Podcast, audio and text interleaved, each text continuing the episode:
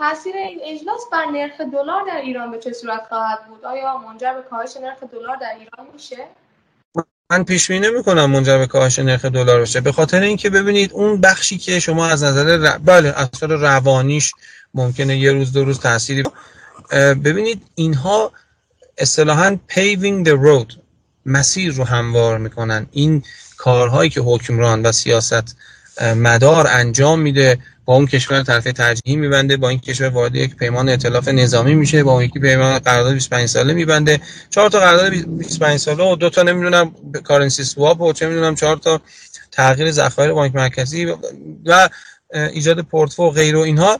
اینا مسیر رو هموار می‌کنه که اون اتفاقی که عرض کردم خدمت شما حالا ما صادرات مثلا بیشتری به اوراسیا داشته باشیم طبیعتا بخش ارزمون در ارز و دلار میره بالا تقویت میشه و اثر خودش حتما در میان مدت می‌ذاره. درسته. بر بازار سرمایه چطور؟ آیا در بورس می‌تونه تاثیر گذار باشه برای سهامداران؟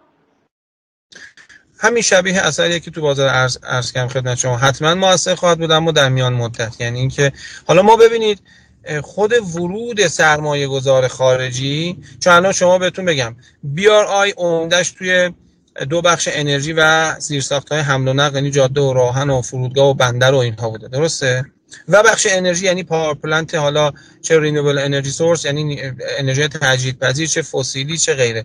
اما جالب بدونید توی امریکا چینیا الان سهام شرکت لبنیاتی خریدن سهام شرکت بیمه‌ایشون خریدن. یعنی از infrastructure اومدن روی صنایع روبنایی دارن سرمایه گذاری می‌کنن. البته اسرائیل یکی از کشورهایی که در واقع اگر کشور خطابش بکنیم یکی از اون کشورهایی که در واقع شرایط سهولت کسب و کار و سرمایه پذیری و اینها شاخصهای خوبی رو داره.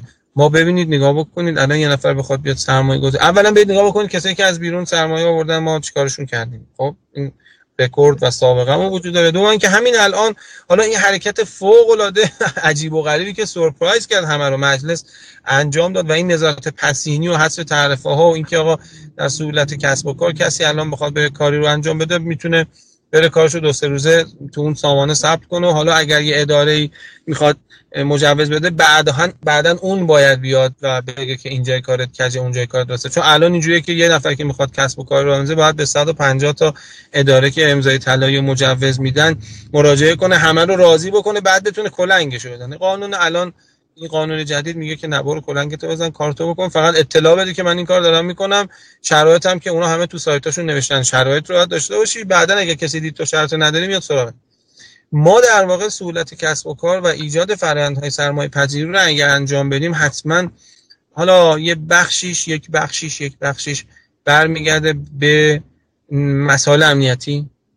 من حتما حق تحفظ و به رسمیت می‌شناسم اون کانسرن ها و نگرانی هایی که ممکن نهاد امنیت داشتن ولی واقعا ازشون استدعا می‌کنم که بررسی بکنن. شاید مثلا در نقاطی بشود رواداری های بیشتری داشت. مثلا سرمایه پذیری بیاد انجام بشه.